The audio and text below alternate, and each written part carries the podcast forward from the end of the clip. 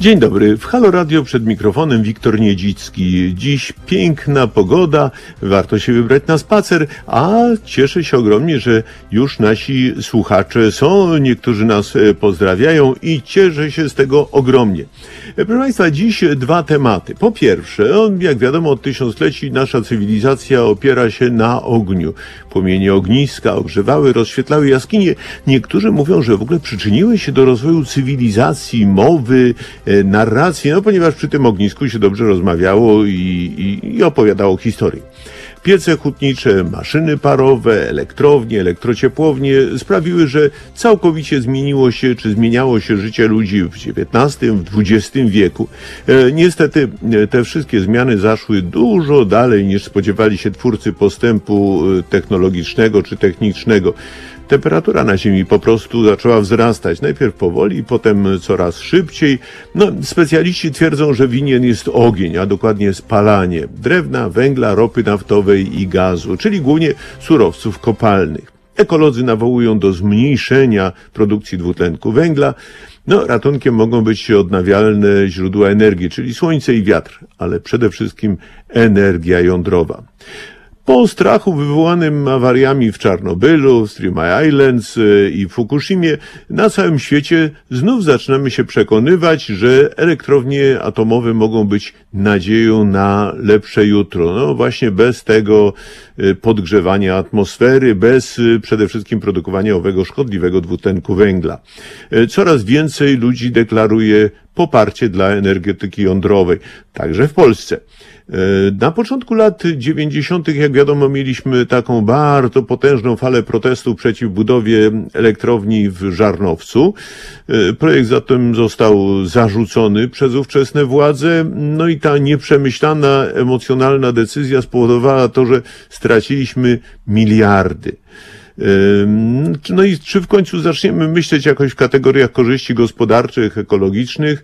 O tym za chwilę porozmawiam z zaproszonymi ekspertami. A w drugiej części programu będzie niespodzianka.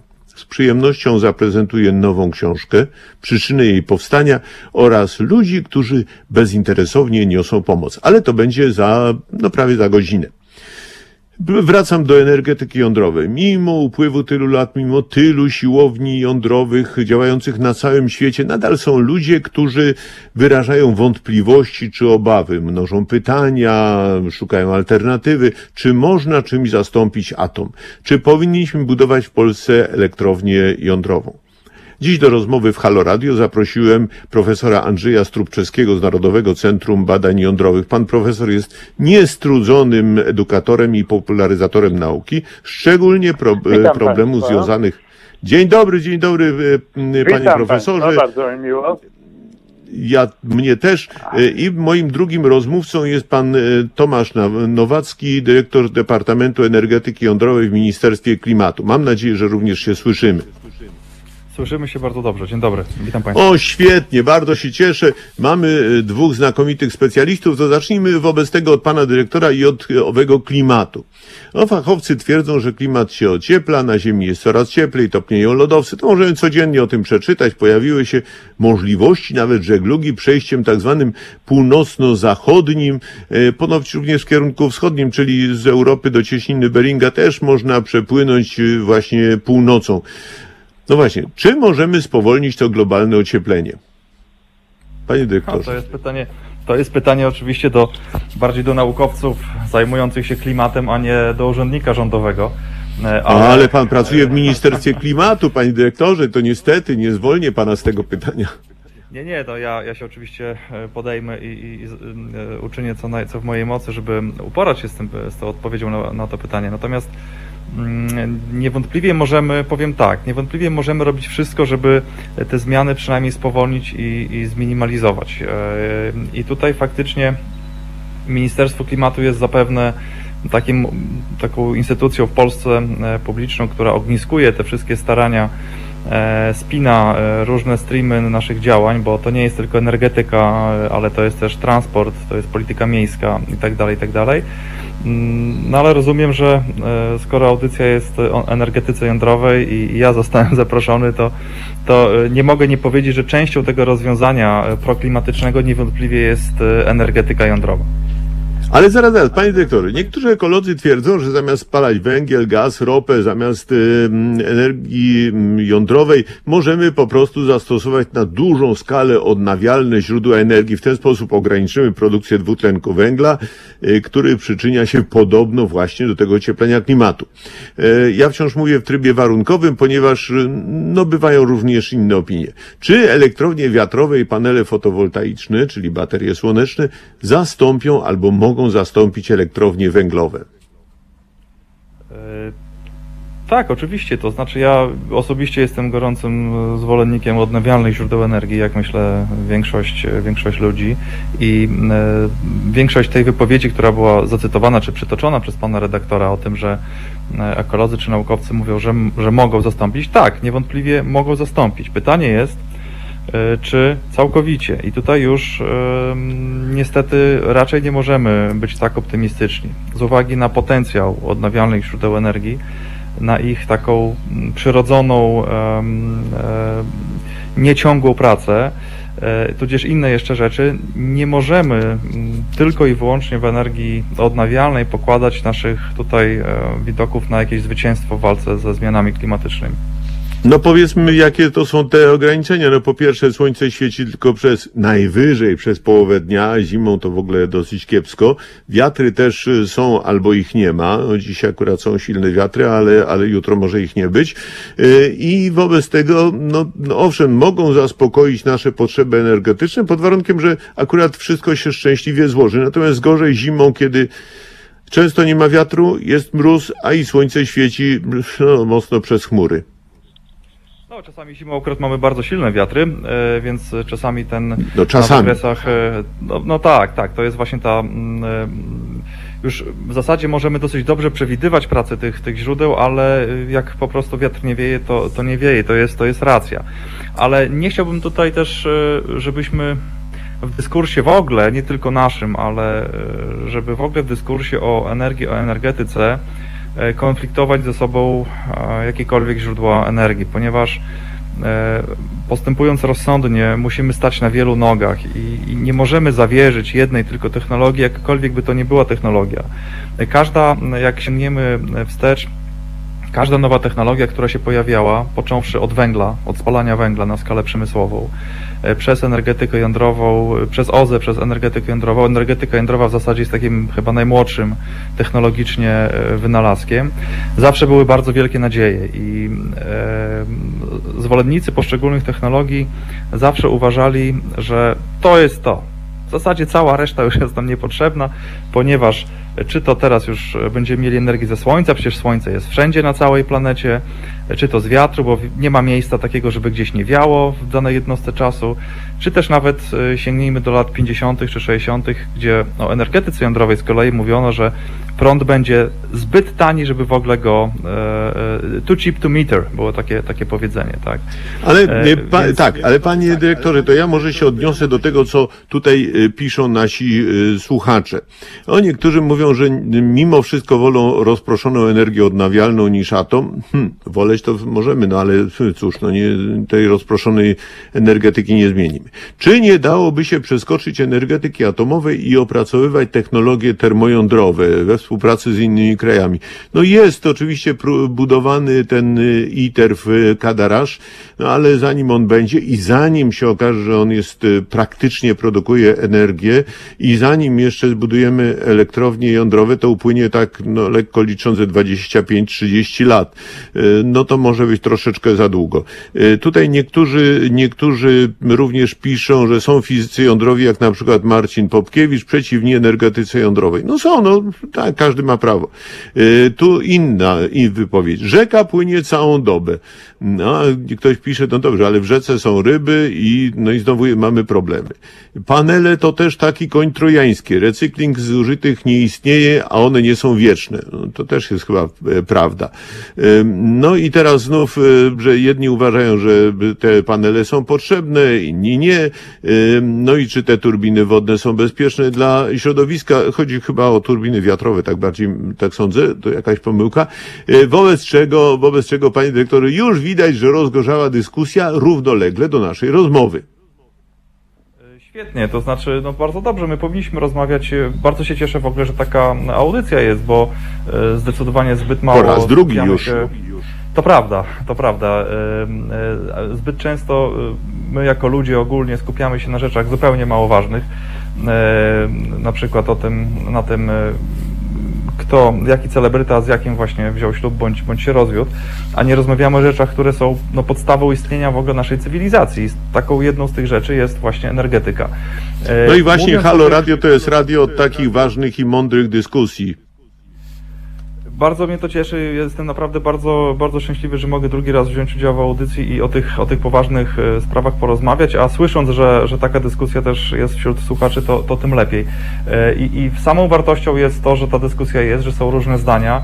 E, Ja wrócę do tego, co powiedziałem wcześniej, że właśnie bardzo chciałbym, żebyśmy też potrafili, bo obserwuję wiele takich dyskursów o energetyce w różnych miejscach i dobrze by było, gdybyśmy umieli właśnie rozmawiać ze sobą z dużym zrozumieniem, e, z, bez e, jakiegoś takiego fanatyzmu po żadnej ze stron, bo e, te kwestie ostatnio zwłaszcza budzą coraz większe emocje, e, żebyśmy patrzyli na każdą technologię takim bardzo chłodnym okiem, nie romantycznym, e, nie fanatycznym, tylko takim bardzo chłodnym, e, matematycznym okiem, e, czy jest tam ta dana technologia nam potrzebna, jakie ma wady, jakie zalety, bo nie ma ani jednej technologii w energetyce, która ma same wady bądź same zalety.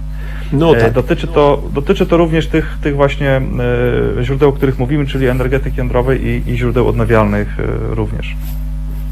No właśnie, panie dyrektorze, ale ja jeszcze dołożę jedną rzecz, bo to mm, nam się wydaje, to zmiany klimatu, ocieplenie, no my na szczęście w Polsce to tak bardzo nie odczuwamy. No owszem, no może więcej burz jest niż kiedyś było, być może, no może jest trochę cieplej latem, ale to dalej to nie jest jeszcze ta, ta dramatyczna sytuacja. Natomiast mamy problem zanieczyszczenia powietrza. On się znów pojawi teraz od jesieni, zimą, wiosną. No pyły zawieszone w powietrzu są przyczyną wielu chorób, szczególnie chorób płuc. Yy, Wbrew pozorom to jest w tej chwili ogromna plaga. No i mimo najlepszych filtrów, elektrownie węglowe, także domowe piece, emitują do atmosfery wiele ton pyłu. No i w niektórych miastach w okresie jesienno-zimowym wprost nie można oddychać. Ja nie będę wymieniał tych miast, bo to już naprawdę się robi takie nieprzyjemne. No i właśnie, czy elektrownie atomowe mogą w tym pomóc? Panie profesorze. No cóż, e, słuchałem z wielkim zainteresowaniem wypowiedzi Państwa na temat ocieplenia globalnego. Chciałem tylko dodać tutaj do, do niewątpliwie słusznych stwierdzeń, że nie przeciwstawiamy sobie różnych e, rodzajów energii. Chciałbym dodać mały przegląd tego, co organizacje międzynarodowe mówią o energetyce jądrowej.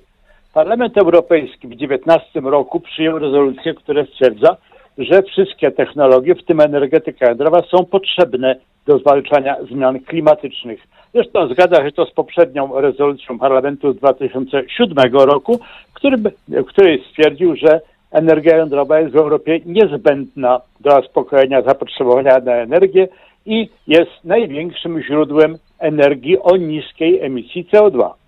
Komisja Europejska jednoznacznie mówi, że energia jądrowa jako technologia niskoemisyjna będzie ważnym elementem struktury energetycznej Unii w perspektywie roku 50.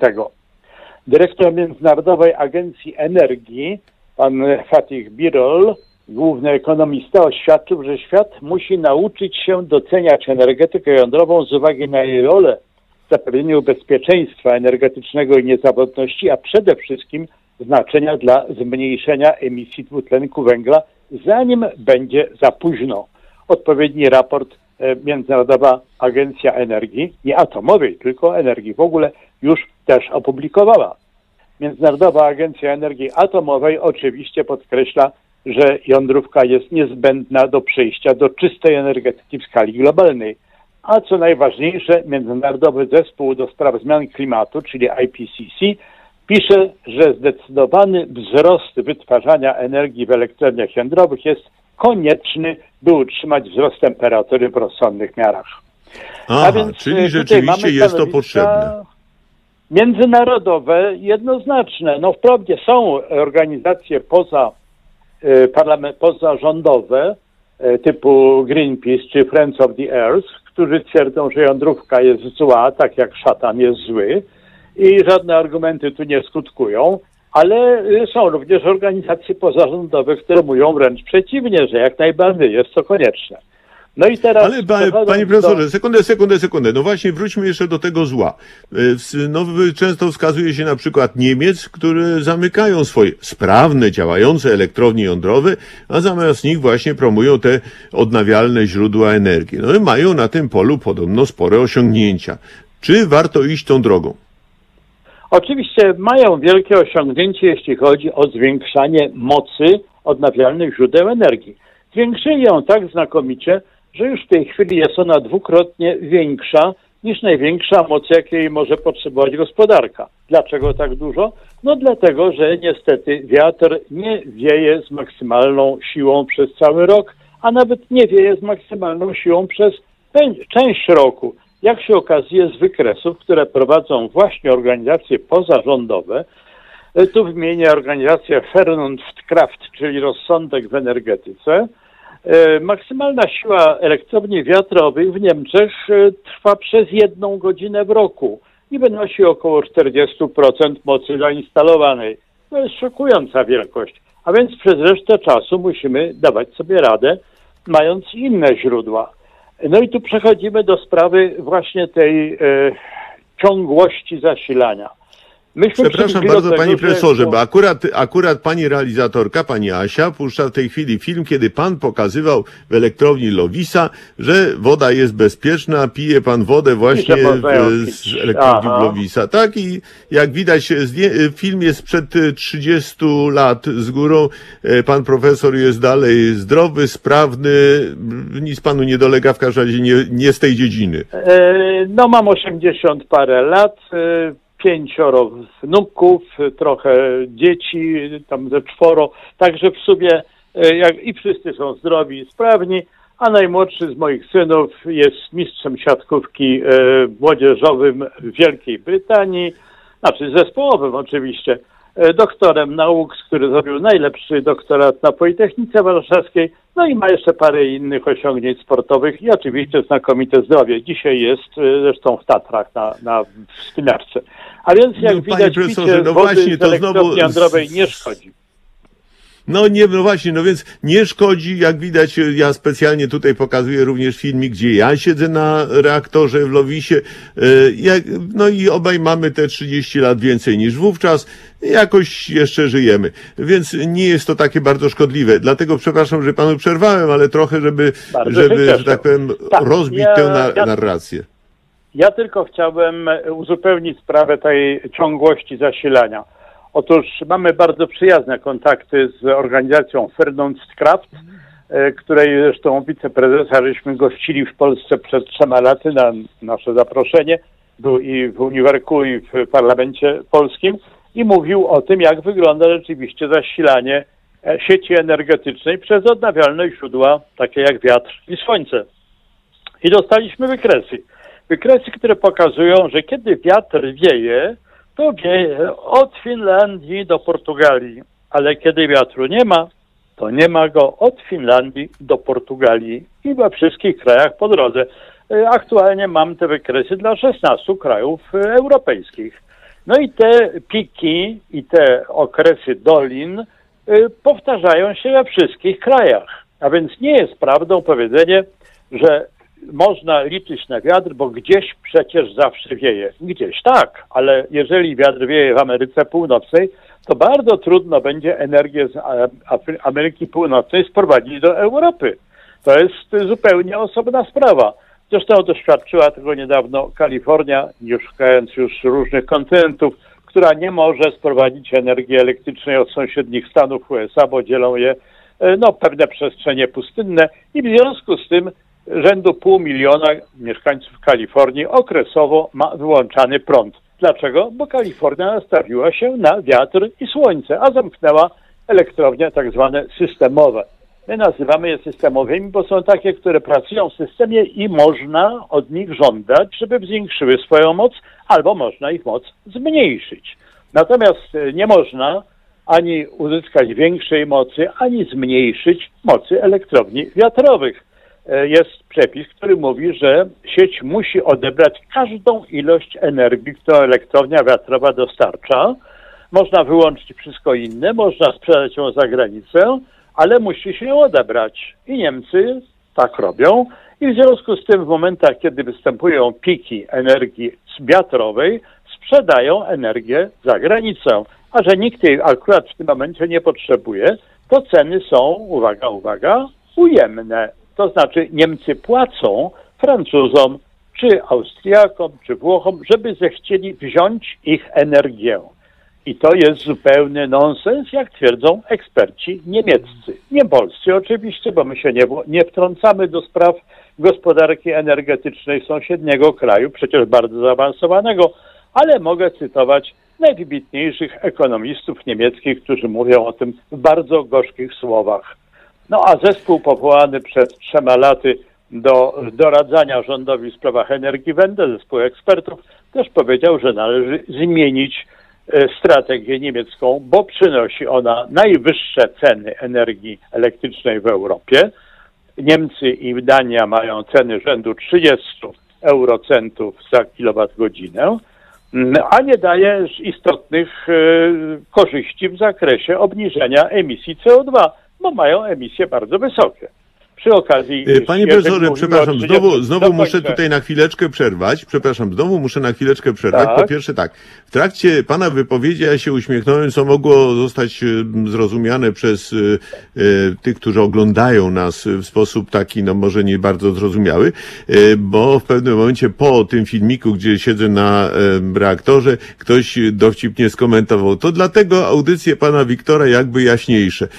No na szczęście nie.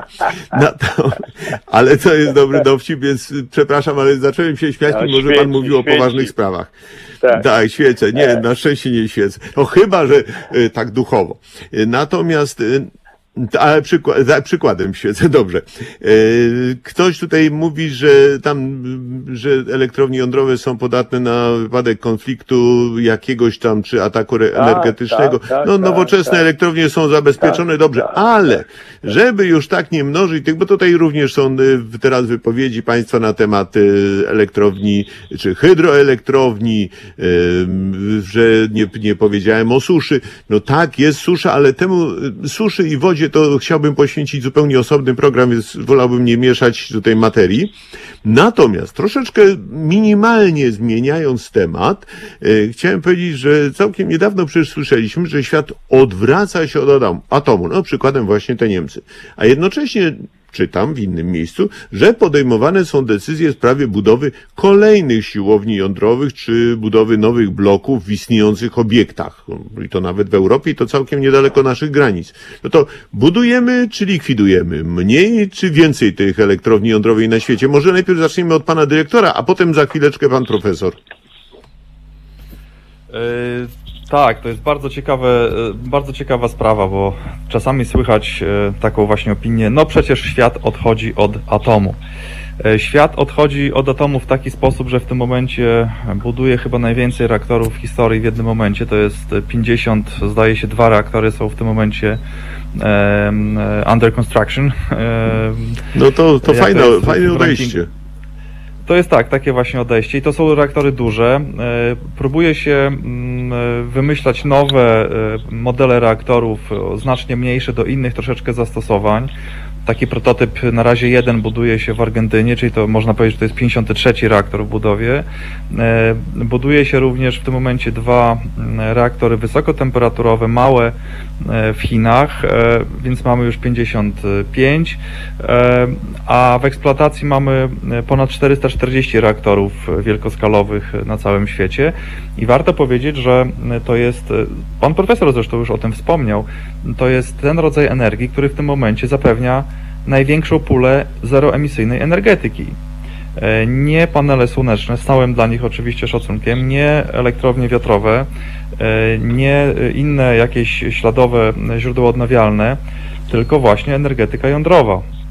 Więc e, to myślę, na ten, na to takie, mm, na ten pogląd, że świat odchodzi, ma oczywiście wpływ decyzja Niemiec, jednej z największych gospodarek w świecie i bliskiego sąsiada Polski, o tym, żeby no wbrew e, troszeczkę logice, ale tak jak pan profesor powiedział, szanujemy wybory e, sąsiadów, tak jak liczymy, że będą szanować nasze, no e, energetykę jądrową e, zwijają, ale to jest... No ale zaraz, zaraz, panie dyrektorze, przepraszam, z tym szacunkiem dla, dla niemieckiej gospodarki i dla energetyki, to ja troszeczkę bym się wstrzymał, bo z jednej strony oczywiście tak w tym szlachetnym porywie, żeby sprawić przyjemność ekologom, zamyka się elektrownie jądrowe, a równocześnie przy naszej granicy powstała ogromna elektrownia opalana węglem brunatnym. Y, Oczywiście dla Niemców to będzie bardzo wygodne, bo cały pył, y, dym z tej elektrowni, te, te wszystkie właśnie y, zanieczyszczenia będą akurat leciały do nas, ponieważ mamy przewagę wiatrów zachodnich, a jest to przy naszej granicy, czyli Niemcy nie odczują tych opadów, natomiast my na pewno. I Zgoda, tu to chciałbym, znaczy przepraszam, mówiąc- powiedzieć o, Okej, o, okej. czymś, o, o czym mówiliśmy, e, o tym, jak e, zanieczyszczenie powietrza w Polsce. Otóż w Polsce niestety mamy do czynienia z dużymi stężeniami nie tylko dwutlenku siarki, tlenków azotu i pyłów, to są, no, należą do najwyższych w Europie, ale przede wszystkim ogromne stężenia benzoalfapirenu, który jest środkiem niestety rakotwórczym, powoduje zaburzenia płodności, uszkadza noworodki, e, ale przede wszystkim powoduje właśnie nowotwory i to są w ogromnych ilościach zachorowania, które są powodowane przez spalanie, przez wydzielanie benzoapirenu. A wydziela się on wtedy, kiedy jest niepełne spalanie paliw organicznych, czyli węgla, a my spalamy węgiel nie tylko w elektrowniach, które spalają go dobrze, ale spalamy również węgiel niestety w kominkach naszych domowych e, pieleszy. No i tutaj Oraz w starych piecach, fatalne. oraz w starych piecach, panie profesorze. Tak, no i chyba każdy, kto przechodzi przez e, osiedla podwarszawskie, ale myślę, że również i przez wsie o godzinach wieczornych, to czuje ten, y, ten, te spalenizny, które są w powietrzu, a które są niestety bardzo szkodliwe, bo na naszych, na naszych domach nie ma żadnych filtrów, nie łudźmy się, to wszystko, co spalamy w piecu, trafia z powrotem na poziom y, bliski naszemu oddychaniu, poziom jednego, dwóch, trzech metrów. No i w sumie, jeżeli już tylko bierzemy nawet emisję tylko z elektrowni i z dużych zakładów, to się okazuje, że skracają one życie w Europie Zachodniej, na wszelki wypadek nie mówię już o Polsce, o około dwa lata, średnio biorąc. A więc jest się o co bić. W Polsce jest gorzej niż we Francji i niestety też musimy się bić o czystsze powietrze, o co zresztą y, występują ekolodzy i robią demonstracje i w Krakowie i w innych miejscach.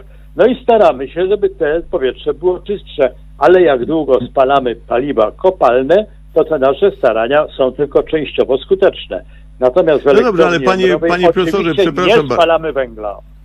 Tak, oczywiście, panie profesorze, no wystarczy się przejść, no nie wiem jak będzie w tym roku, no mam nadzieję, że będzie lepiej, ale jeszcze w zeszłym roku y, w niektórych dniach w Krakowie, a bywałem w Krakowie, no po prostu trudno jest oddychać, również w podkrakowskich miejscowościach, we wsiach jak się jedzie y, w kierunku Krakowa, to mm, no po prostu przed każdą wieś czy, czy miasteczko jak się przejeżdża, to aż dusi ten gryzący dym. Y, Ale chciał coś powiedzieć pan dyrektor, a myśmy nie dopuścili pana dyrektora do głosu. A ja już nie pamiętam, bo już mi się wątek urwał. Aha, Ale, ale, ale może, y, może y, kontynuując, bo widziałem pytanie tutaj wśród słuchaczy. Tak. Jest taki ważny aspekt, który często jest poruszany, mianowicie odpady promieniotwórcze. tak. E, Co, No co- właśnie co miałem zamiar to poruszyć, tak. A tak myślałem nawet, bo to jest jakby standardowe w tej palecie pytań o energetykę jądrową, standardowe pytanie. E, No i odpowiedzi też są standardowe, bo, bo e, e, jest to taka sprawa, która, która, która, która jest zagrożeniem w zasadzie tylko, można powiedzieć, e, w głowach, a problem mamy ten już rozwiązany technicznie od wielu lat. E, Są takie dwa główne aspekty, na które trzeba zwrócić uwagę. Po pierwsze, znowu, żadna, nie ma żadnej energetyki czy żadnego źródła energii, które nie zostawia jakichś odpadów. E, I jeśli chodzi o odpady z energetyki węglowej bądź gazowej, bo to też jest węgiel, tylko w mniejszym stężeniu, bądź z biomasy też przecież, bo to jest też bardzo emitujące źródło, a przecież uważane za w cudzysłowie ekologiczne, no to te odpady gdzie są składowane? One są składowane No. w naszych, moich, pana redaktora płucach. One są składowane No w tak. atmosferze. E, Jeśli chodzi o źródła odnawialne... No a jeszcze, przepraszam bardzo, ale jeszcze przy okazji elektrowni na przykład opalanych węglem, no to są często hałdy pyłu, popiołu, które tak często do tak, wyrobisk, tak. zwłaszcza tutaj, gdzie są, gdzie elektrownie na węgiel brunatny, no to można zasypywać te wyrobiska, ale tak czy inaczej to gdzieś tam trafia. Poza tym te odpady, zwłaszcza z elektrowni z węgla kamiennego, yy, no one też są promieniotwórcze. To nie jest tak zupełnie, że one są takie zupełnie czyściutkie. Ależ oczywiście poprzez to, że się węgiel spala, y, zostaje większa, w, nich, w, tym, w, tej, w tym co zostanie w produktach ubocznych spalania, mamy większą koncentrację tych y, mineralnych składników, które, się, które nie ulegają spaleniu. I są tam też pierwiastki promieniotwórcze, bo one są wszędzie one są też w każdej kopalinie wydobytej. I stąd hałdy są bardziej promieniotwórcze niż teren elektrowni jądrowej, to jest też prawda. E, Ale przejdźmy do źródeł odnawialnych. My na przykład w tym momencie Tutaj też gdzieś padło to takie zdanie. My nie wiemy, jak będziemy radzić sobie e, z masową, masowo, na masową skalę, z wielką ilością zużytych paneli fotowoltaicznych, do których używamy wielkie ilości metali ciężkich, które też są wydobywane w bardzo różnych warunkach i też degradując środowisko. My już teraz widzimy, jak są w wielu miejscach składowane, e, zdemontowane wiatraki, one są po prostu zakopywane w ziemi. Ostatnio takie słynne zdjęcia e, były rozpowszechniane. Widzimy, jak wiele z tych instalacji wiatrowych, zwłaszcza pierwszej generacji, drugiej generacji, jak są gdzieś zostawione na pustyniach i nikt z tym nic nie robi. I tutaj przejdźmy płynnie do energetyki jądrowej, która jako jedyne źródło energii opiekuje się całym swoim, że tak powiem, e, Spadkiem. spadkiem, ale nie tylko, też tym, co, co jest aktualnie, zarówno budynkami, jak i odpadami, od kołyski aż po grób, można powiedzieć. Przede wszystkim technicznie mamy opracowane już od, od dawna możliwości, to jest ten drugi aspekt, na który chciałem zwrócić uwagę, możliwości e, składowania i postępowania przede wszystkim z odpadami. I tu mała dygresja. W Polsce e, w, w przyszłym roku będziemy obchodzić 60-lecie e, działania składowiska odpadów promieniotwórczych, a energetyki jądrowej nie mamy. E, Cała medycyna jądrowa, czyli leczenie raka, diagnostyka raka, opiera się przecież na e, radiofarmaceutykach, których znaczna ilość powstaje w reaktorach jądrowych, w tym w polskim reaktorze Maria, wcześniej w reaktorze Ewa. E, Więc te odpady mamy w zasadzie od zawsze, umiemy z nimi postępować, umiemy je przechowywać, umiemy je składowywać. I druga rzecz, w tym całym systemie odpadowym w energetyce jądrowej jest prawny obowiązek, bardzo rygorystycznie e, przestrzegany, od samego początku funkcjonowania elektrowni zbierany jest, zbierane są pieniądze na przyszłe postępowanie z odpadami i pieniądze te, co ważne, są oddzielone od majątku e, tej elektrowni, e, nie są częścią masy upadłościowej, gdyby taka elektrownia na przykład upadła, bądź ktoś ją zatrzymał. A więc jest to unikalny, unikalna technologia, jeśli chodzi o postępowanie z odpadami. E, Dobrze by było, gdyby e, każda taka, każde inne źródło energii taki mechanizm miało, bo e, no, nie ma technologii, która nie pozostawia za sobą śladu środowiskowego, nie ma technologii, która nie pozostawia za sobą odpadów. No właśnie, panie dyrektorze, ale nie, tutaj można. prawdopodobnie pan Można? profesor właśnie, o tak myślałem, że pan od razu zareaguje, panie profesorze, E, no przede wszystkim dlatego, że my widzieliśmy na przykład w elektrowni jądrowej Oskarshamn, czy w pobliżu tej elektrowni, e, Szwedzi pokazywali takie super nowoczesne składowisko, głęboko w skałach granitowych, z całą pewnością e, należącym do takiej starej platformy, więc tam nie ma żadnych ruchów górotwórczych, niczego takiego. I tam na dużej głębokości pokazano nam i w jaki sposób są i mogą być przechowywane te odpady promieniotwórcze. Zabezpieczone, często zeszklone, zalane betonem. Dodatkowo są tam jeszcze takie e, śluzy, przegrody. No nie ma możliwości, żeby cokolwiek się stało przez następne no, kilkadziesiąt tysięcy lat. E, Czyli jest to już rozwiązane. Tak, e, ja chciałbym tylko dodać do tego, że my podejmujemy te wszystkie środki bezpieczeństwa, otaczając paliwo wypalone, bo ono jest najsilniej radioaktywne przecież, otaczając je kolejno różnymi warstwami, pojemnikami, warstwami betonowymi, osłonowymi i tak dalej i miesz- umieszczając je pod ziemię, nie dlatego, że promieniowanie z niego zabije nas na odległość kilku metrów e, od tego, od tego paliwa, ale dlatego, że boimy się, że ciągu dziesiątków tysięcy lat woda podskórna, która tam będzie po- powolutku dyfundowała, do tego paliwa dotrze, rozpuści wszystkie nasze e, warstwy ochronne i wymyje to paliwo w górę do wody pitnej, którą my z kranu potem weźmiemy.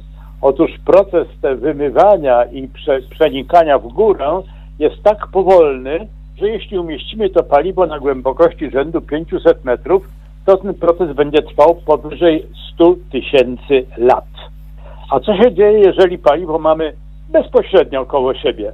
Otóż chciałbym tutaj powiedzieć o czym akurat ja mogę najbardziej e, powiedzieć, mianowicie o paliwie, które jest w basenie przechowawczym reaktora Maria. Maria jest jednym z najlepszych, jednym z pięciu najlepszych reaktorów badawczych na świecie. Ma bardzo mocno obciążone cieplnie paliwo, a więc poddane wysokim strumieniom neutronowym i bardzo radioaktywne. I kiedy to paliwo już skończy swoją pracę w reaktorze, to je przenosimy pod wodą do basenu przechowawczego, gdzie spoczywa na głębokości około 6 metrów poniżej powierzchni wody. I nad tym paliwem mogę przebywać, mogę być dowolną ilość czasu. Moja dawka promieniowania nie będzie przekroczona. Jest to normalne promieniowanie takie jak w okolicy. Czyli 6 metrów wody wystarcza, żeby te piekielnie radioaktywne elementy paliwowe z reaktora Maria przestały być niebezpieczne. 6 metrów wody to jest mniej więcej tyle, no co półtora do dwóch metrów ziemi, gruntu. Czyli wystarczyłoby nasze paliwo wypalone umieścić w ogródku na głębokości dwóch metrów, już byśmy się mogli o nie nie martwić. Martwimy się dlatego, że boimy się, że po, jak mówię, 50 czy 100 tysiącach lat woda te paliwo rozpuści i dopiero w tej rozpuszczone, te paliwo rozpuszczone w wodzie będzie docierało do nas i już nie z zewnątrz, ale wypite z wodą, z herbatą, z kawą, będzie docierało do naszych organizmów i promieniowało od wewnątrz. Otóż, żeby No właśnie, panie profesorze, przepraszam, znowu panu to przeszkadzam. Tak głęboko, żeby nie było, żeby nie było tego zagrożenia. No właśnie w tej chwili jest odtwarzany film przez e, panią Asię, e, film, który e, kręciłem właśnie w tym przechowalniku, czy w miejscu przechowania paliwa w Oskarham na głębokości, tam zresztą był nawet, była wskazówka m, 421 metrów pod ziemią, to jest właśnie ta elektrownia w Oskarham i te przechowalniki paliwa, no to już jest powtórka w tej chwili tego filmu, ale Da się to zrobić, jest zrobione i właśnie te zabezpieczenia, o których Pan wspominał, o, tutaj są widoczne. Widoczne jest również y, ukrycie czy schowanie tego paliwa wypalonego pod tą grubą warstwą wody, stąd taki jest tutaj y, kolorek właśnie. Y, za chwileczkę zobaczymy właśnie ten zakład y, no, i to oto właśnie miejsce przechowywania y, paliwa i za chwileczkę będzie widać y, ten zakład, y, który zajmuje się tym przetwarzaniem tego wypalonego paliwa, no po to właśnie, żeby potem ono mogło trafić do, do tego przechowalnika. Także widzieliśmy, działa, jest, można. Y, Ale y, panie profesorze, tak przy okazji, a to promieniowanie, bo wspominał pan o tym promieniowaniu samego wypalonego paliwa, a same elektrownie jądrowe y, mogą być źródłem jakiegoś promieniowania szkodliwego dla nas? W elektrowni jądrowej mamy zestaw kolejnych barier, bardzo skutecznych, tak skutecznych, że dawki poza elektrownią jądrową są znacznie mniejsze niż różnica mocy dawki między na przykład Wrocławiem a Krakowem. Gdyby ktoś bał się, że, że elektrownia jądrowa ma płot na parapecie jego okna, to nie powinien w żadnym razie jechać do Krakowa, bo w Krakowie różnica jest większa niż dawka od elektrowni jądrowej, nie mówiąc już o Zakopanym albo o innych miejscach w Polsce. A więc naturalne wahania promieniowania w Polsce są większe niż dawka, którą otrzymuje się od elektrowni jądrowej na granicy jej terytorium, na płocie elektrowni. No, panie profesorze, ja kiedyś miałem przyjemność realizować film dla, y, czy na miejscu w tym naszym y, składowisku odpadów y, radioaktywnych i na samym składowisku Różanie. poziom promieniowania był no dokładnie taki jak na wszystkich polach w okolicy, bo chodziłem również po polach i sprawdzałem to. Za to w samym Różanie y, najbardziej y, był y, taki, no, promienio, no, w każdym razie dawał promieniowanie, portal kościoła. Dlaczego był zbudowany z granitu i ten granit dawał Po dużo prostu, więcej niż, tak. niż to składowisko? Tak, i z granitu zbudowana jest Biblioteka Kongresu USA oraz parę innych budynków i sal.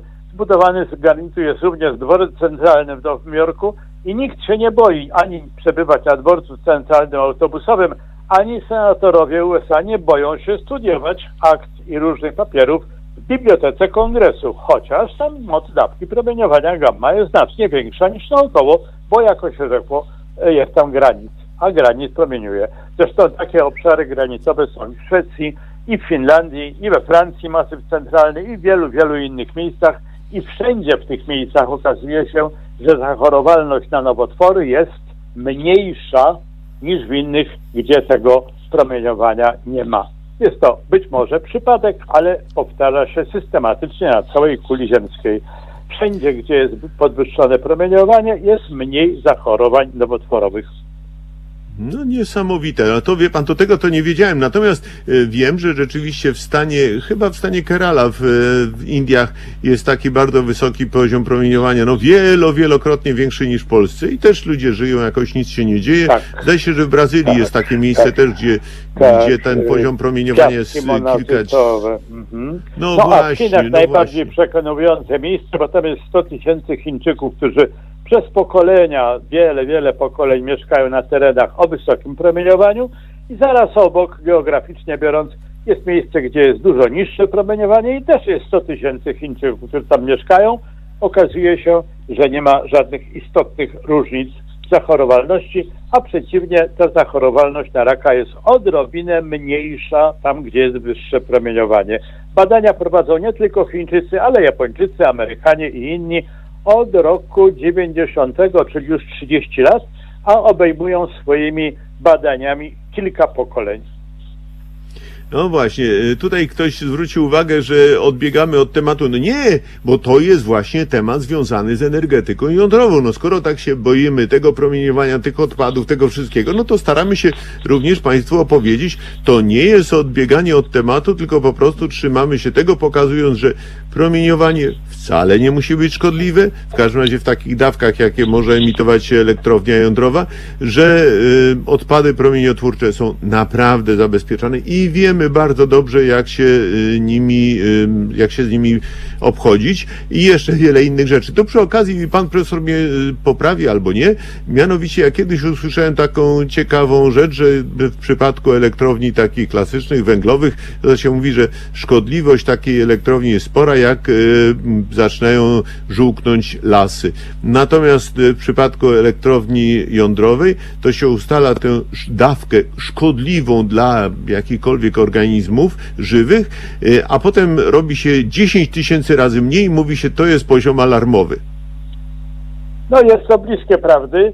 E, Nie wiem, czy 10 tysięcy, ale mam wykresy, które pokazują takie odpowiednie poziomy alarmowe i rzeczywiście poziom, który my dopuszczamy do e, istnienia mm, przy ataku zanieczyszczeń powietrznych na, e, na świerki, na sosny i tak dalej, e, jest w stosunku do poziomu naturalnego występującego w przyrodzie dużo wyższy. Znaczy pozwalamy na to, żeby żeby zaatakowała e, chemia nasze e, rośliny e, dużo bardziej niż pozwalalibyśmy promieniowaniu zaatakować człowieka. Ale tutaj muszę dodać jeszcze jedną rzecz, która może troszkę wyjaśni nam, dlaczego tak nie musimy się bać promieniowania. Otóż, proszę Państwa, no, e, zdajemy sobie chyba wszyscy sprawę, że z chwilą, kiedy atom się rozpadnie i wyśle promieniowanie, to już przestaje istnieć. Czyli już nie wysyła promieniowania.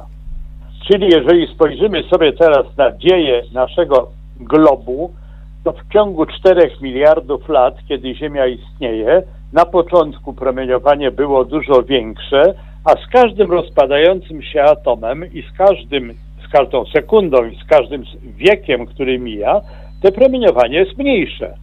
I dlatego dzisiaj wiemy, że komórki, z których zbudowane są nasze ciała, powstały w czasie około miliarda do półtora miliarda lat temu, kiedy promieniowanie było około 2 do 4 razy wyższe To niż znaczy, to komórki naszych- dzisiaj.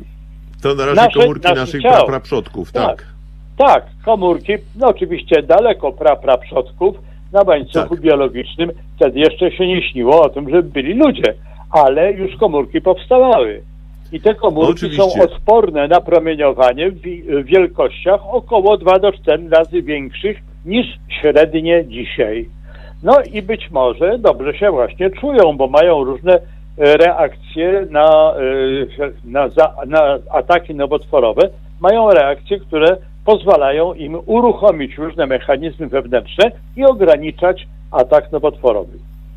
To, panie profesorze, to teraz wracam do pana dyrektora Nowackiego. Panie dyrektorze, w ostatnich latach rośnie poparcie dla energetyki jądrowej. No, coraz więcej osób zauważa, że takimi tradycyjnymi sposobami to po prostu nie zmniejszymy zarówno globalnego ocieplenia, nie unikniemy produkcji dwutlenku węgla, który produkuje się także w czasie na przykład wytwarzania owych paneli fotowoltaicznych czy ogromnych wiatraków. No też tam do tego potrzeba e, różnych e, źródeł energii.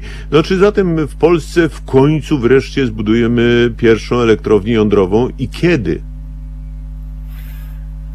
E, Kiedy? E, Zgodnie z harmonogramem e, pierwszy blok powinien funkcjonować w 2033 roku. E, Ja tylko przypomnę, że te, te plany budowy energetyki jądrowej w Polsce, elektrowni jądrowych, artykułuje w zasadzie każdy kolejny rząd.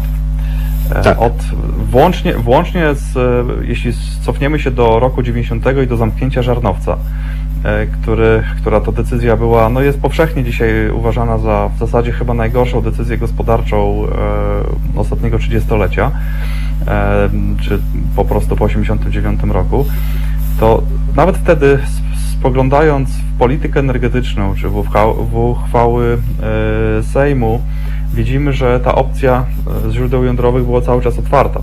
E, Potem e, wszystkie kolejne rządy, czy to rząd SLD za premiera Belki wpisał to do polityki energetycznej, potem pierwszy rząd Prawa i Sprawiedliwości 2527, potem oczywiście dwa rządy Platformy. Ta idea cały czas była obecna i te postulaty były cały czas żywe. Obecnie wydaje się, że jest znacząco większa determinacja po stronie administracji rządowej decydentów politycznych, żeby ten program realizować, co pokazują, wydaje mi się, ostatnie e, działania. E, Niedługo spodziewamy się przyjęcia programu polskiej energetyki jądrowej. To jest najważniejszy dokument strategiczny, który jest podstawą potem dla Rady Ministrów do realizacji różnych działań. E, Robimy badania środowiskowe i lokalizacyjne dla e, przyszłych elektrowni na Pomorzu. E, No i przyjęliśmy dosyć, dosyć ambitny harmonogram, który wydaje się jest absolutnie do zrealizowania.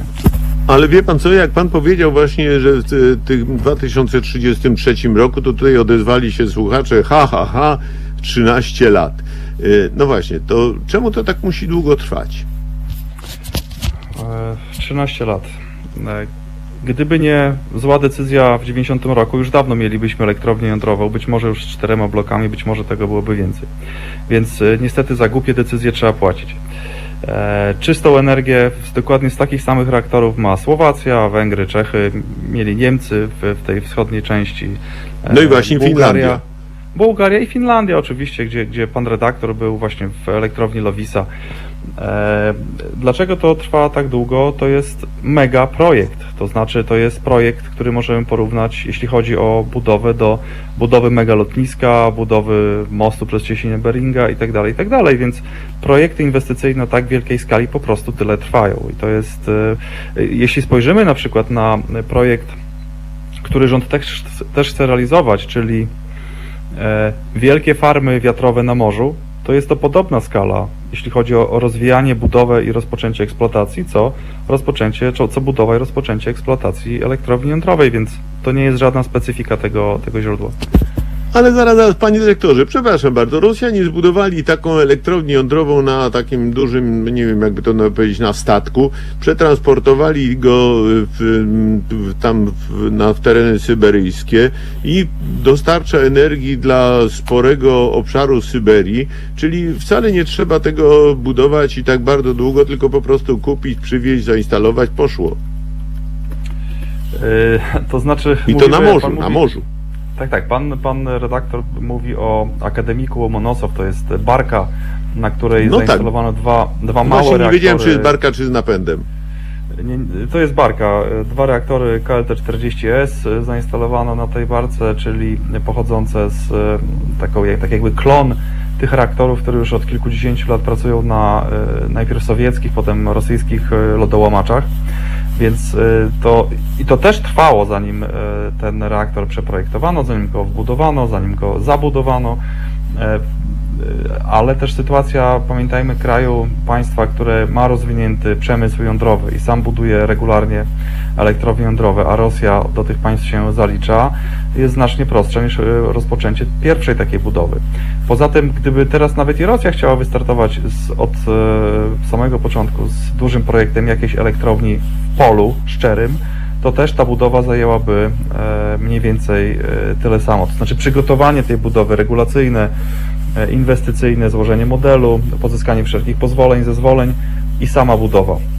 Sama budowa trwa różnie. E, W najszybszych, e, w ostatnich latach najszybciej reaktory stawiali Japończycy, gdzie osiągnęli wręcz niecałe 4 lata okresu samej budowy. Ale jak spojrzymy na, tych, na te państwa, które te, te reaktory stawiają, czyli na przykład Koreę Południową, to widzimy, że ten czas też jest relatywnie krótki i to jest około 4-5 lat, 6 i mamy e, funkcjonującą elektrownię jądrową, co Koreańczycy zresztą niedawno udowodnili projektem eksportowym w Zjednoczonych Emiratach Arabskich. To może pozwolę sobie na dygresję, bo to jest bardzo ciekawy przykład.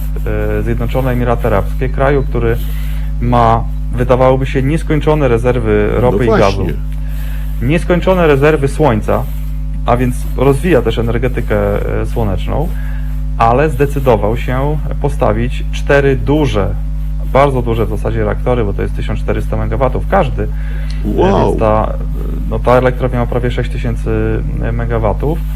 E, Elektrownia w Baraka w Zjednoczonych Emiratach.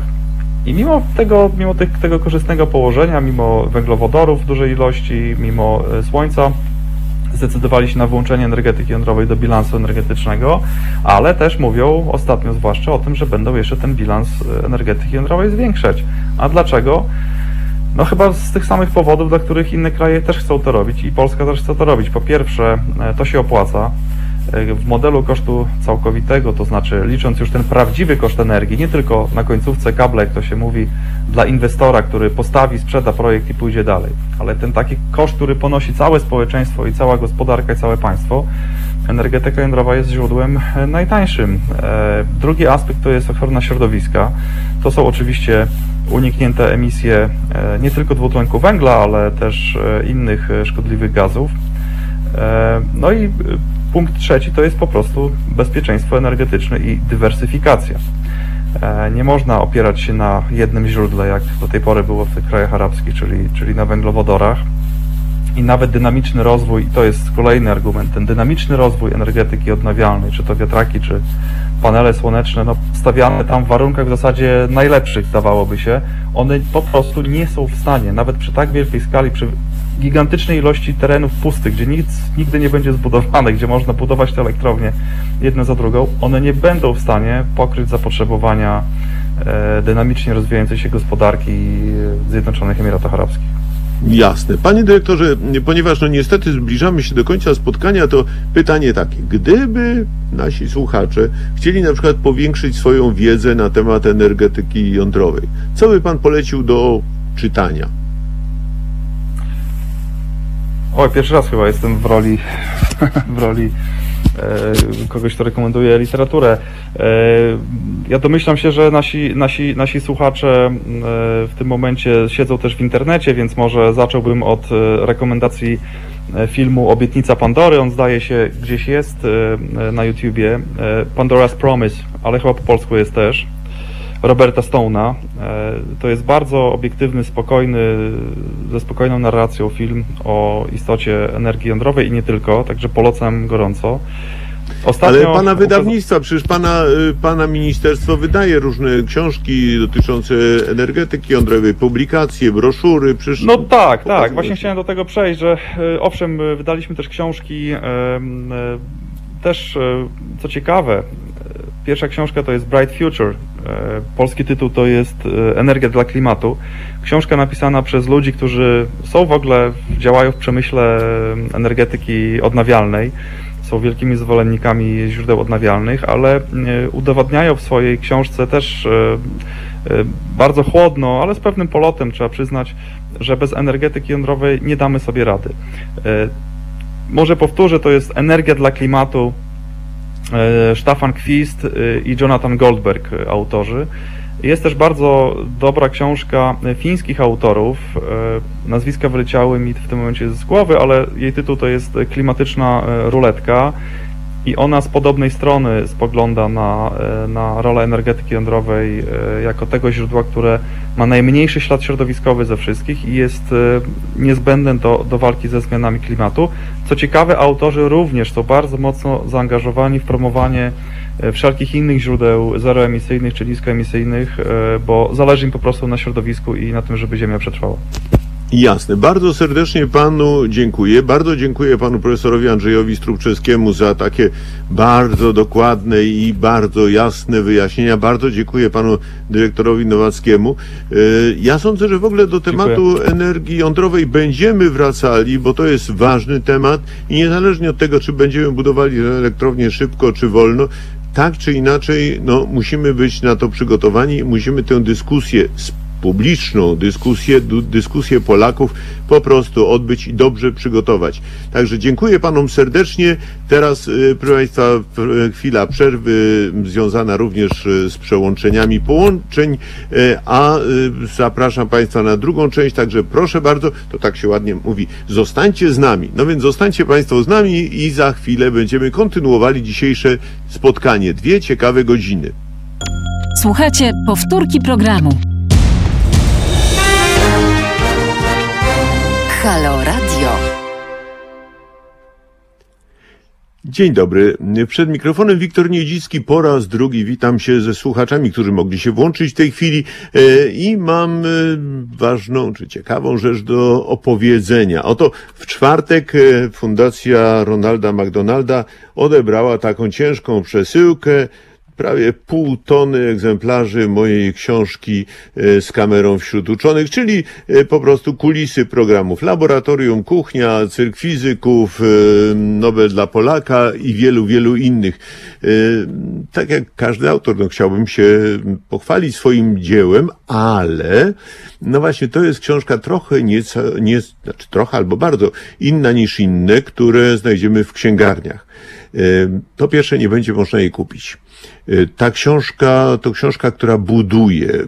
To cegiełka na budowę domu Ronalda McDonalda w Warszawie, czyli domu dla rodziców dzieci leczonych w szpitalu pediatrycznym Warszawskiego Uniwersytetu Medycznego. Proszę Państwa, wiele lat temu zacząłem przygodę z Fundacją Ronalda McDonalda, spotkania z chorymi dziećmi, także z wolontariuszami. E, W końcu sam też dostałem piękną, błękitną koszulkę wolontariusza. Jestem z niej naprawdę bardzo, bardzo dumny.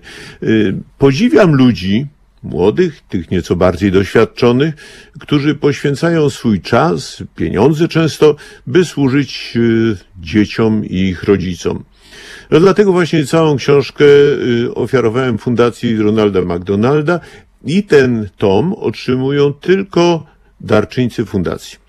Oto takie jest moje podziękowanie dla tych wolontariuszy, dla firm wspierających i wszystkich, którzy angażują się w budowę owego domu. A tak się w ogóle złożyło, że propozycję ofiarowania tej książki złożyłem zaledwie parę tygodni przed wbiciem pierwszej łopaty e, w teren budowy. Powstaniu tej książki towarzyszyły różne kłopoty. Nadeszły święta, potem był czas Wielkiej Orkiestry Świątecznej Pomocy, a potem zaczęła się e, no, zaczęły się problemy z wirusem. Nie chciałem powiedzieć, że pandemia, bo jedni mówią, że pandemia, drudzy, że nie. No ale to wszystko spowodowało opóźnienia, no ale w końcu jest. Darczyńcy otrzymają e, obiecaną nagrodę, ci wszyscy, którzy zechcieli wspomóc Fundację Ronalda McDonalda.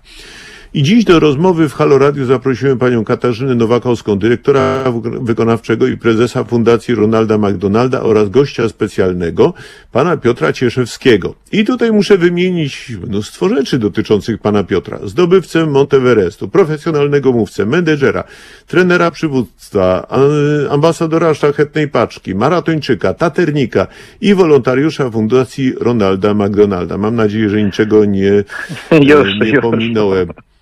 Tak, wszystko? Czy jeszcze coś? Czy jeszcze coś, Już Piotrze? wystarczy. Ale pod wrażeniem pan- jestem, tak. Nawet No, wie pan, zapomniałem, ja- że to tyle tego było. Dzień No, dobry, wie pan, to każdy witam słuchaczy i Dzień mi, dobry, dzień i dobry. pana. Kłaniam się. Dzień dobry. Bardzo mi miło. Pani, pani Kasia też jest. E, To proszę Dzień Państwa, to jeżeli już jesteśmy przy... Dzień dobry, dzień dobry. Ojejku, pani to chyba w jakimś, nie wiem, kościele albo w, w jakimś tunelu, bo z takim pogłosem. E, Pa, to przy okazji, proszę Państwa, pani Kasia to jest niezwykłą osobą. E, Ja przez długi czas byłem przekonany, że pani Kasia miała tak ze dwadzieścia parę lat, bo energia, sposób działania, no taka, taki dynamit. Y, No potem się okazało, że się pomyliłem tak troszeczkę, y, więc, więc to rzeczywiście no, dwie osoby zupełnie niezwykłe, proszę Państwa. Y, No jak wiadomo, wirus trochę skomplikował działanie fundacji. Te maseczki, niemożność organizacji imprez masowych, izolacja oddziałów szpitalnych. No mimo to chore dzieci otrzymują wsparcie fundacji. To prawda. Mam nadzieję, panie Wiktorze, że odrobinę e, zmniejszyłam ten pogłos, o którym pan mówi. Trochę tak. Udało się, udało się. Dobrze, bardzo się cieszę. E, Witam panie Wiktorze. E, Dzień dobry, kochany Piotrze, bardzo dziękuję, że dołączyłeś. Mm, Jak A, wszyscy Państwo wiemy, mogą zobaczyć na ekranie, proszę Państwa, zdjęcie pani Kasi w hełmie na budowie domu Ronalda McDonalda. No i mogą Państwo się przekonać, że no, miałem prawo się pomylić.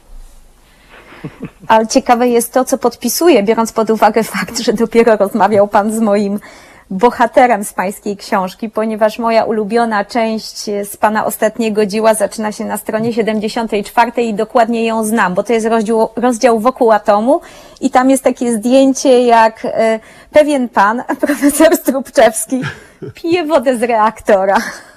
Ja o Tak tym bardzo jest, ale- często opowiadam jako dowcip, a on przed chwilą był pańskim gościem i to jest super Tak, i, na, koincydencja. i naprawdę, i, i opowiadał, że pił tę wodę i co więcej, mówi, że się bardzo dobrze czuje w dalszym ciągu. Patrz Piotrze, to No się to- potwierdza. Nic się nie dzieje przypadkiem. Nie. No dobrze, ale Wszystkie wróćmy do tej... Do, okoliczności do tej wykluczone. A więc, jest, a to- więc to- właśnie, e, No wolontariat polega na e, obecności e, w fundacji, na udziale w programach. I COVID absolutnie zreformował to nasze spojrzenie na istotę wolontariatu, bo otaczanie się wspaniałymi ludźmi, ich energią może się odbywać nawet w warunkach takich ograniczeń, jakie dzisiaj narzuca nam epidemia. Wszystkie wolontariaty online, korepetycje online, teatr online. Ja, jakie z- korepetycje? Jakie korepetycje? Zaraz, jakie korepetycje? No, ubiegły rok wszak przecież nasze dzieci kończyły w fazie e, ograniczeń pandemicznych. Nie To można znaczy, było do nich nasze wchodzić. dzieci, czyli dzieci w szpitalu. Dzieci w ze szpitala szpitalu pediatrycznego w uczyły WUM. się. Oczywiście, że się, się. uczyły. I nadal A. potrzebowały pomocy. Wobec czego A. te, które zgłaszały chęć pomocy, dostawały kontakt do odpowiednich wolontariuszy, korepetytatorów i nadrabiały, poprawiały, e, do, dociekały w duecie, w tercecie, w zależności od tego, ile tej pomocy było potrzebne.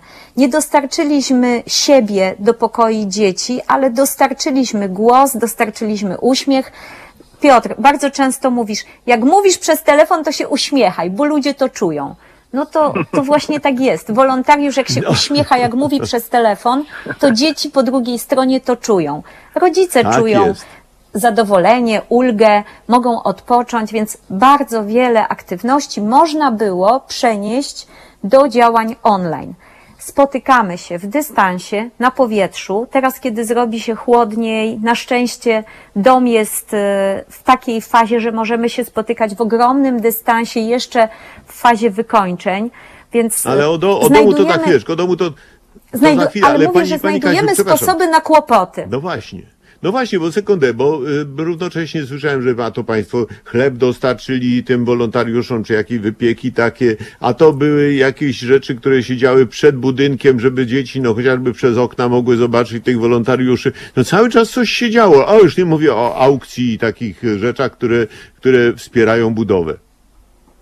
Panie Wiktorze, wszystko to, co zaplanowaliśmy, że zrobimy i czego nie mogliśmy zrobić, zastąpiliśmy jeszcze fajniejszymi rzeczami. Dzieci w szpitalu nudzić się nie mogą. Jak pan wie, stoję na stanowisku od lat, a im dłużej żyję, tym bardziej jestem pewna. To my dorośli odpowiadamy za jakość życia naszych dzieci, za jakość ich wychowania.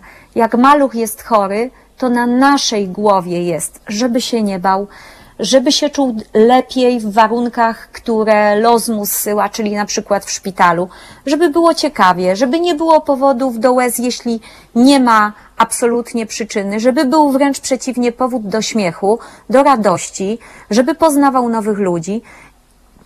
COVID nas w pewien sposób ograniczył, ale naprawdę, proszę Państwa, na tysiąc sposobów otworzył nam oczy na zupełnie nowe możliwości. I tak jak powiedziałam, tak jak z podarowywaniem tego chleba, dzielimy się chlebem i dobrem. Na każdej klamce zawisła torebka. Tam, gdzie maluch mógł wystawić łapkę, na jego łapce zawisła torebka. Z bajglem, z chałeczką, z chlebem dla mamy. Uwierzcie mi, to jest nasza najlepsza akcja obdarowywania ludzi w szpitalu. Już nigdy niczego więcej nie będziemy potrzebować podzielimy się chlebem i dobrem jeszcze wiele razy z ludźmi. I mam takie poczucie, że ileś osób, które o tym usłyszy, wykorzysta ten ekstra super prosty pomysł, bo to jest najprostszy sposób na danie drugiemu człowiekowi sygnału: kocham cię, wspieram cię, jestem, chociaż nie możemy być bardzo blisko. Ten chleb mówi wszystko. Pani Kasiu, no po prostu wzruszyłem się, ale opowiedzmy, jak dziś wygląda dom Ronalda McDonalda. No mieszkańcy Warszawy to mogą się wybrać na przykład na spacer na ulicę Trojdena, to jest niedaleko boczna od Żwirki Wigury i po lewej stronie od wjazdu do Szpitala Pediatrycznego Warszawskiego Uniwersytetu Medycznego e, stoi e, dom. No to spory, niewysoki, biały budynek, jest już otynkowany, nie wiem czy cały, ale chyba w większej części, e, ma już e, okna, a w środku trwają prace wykończeniowe. Ale to pan Piotr się lepiej zna, bo przecież pan jest z wykształcenia inżynierem budowlanym, to, to pan wie, jak to wygląda, prawda? No, bo znowu tej, tej akurat tej pana e, specjalności nie wymieniłem.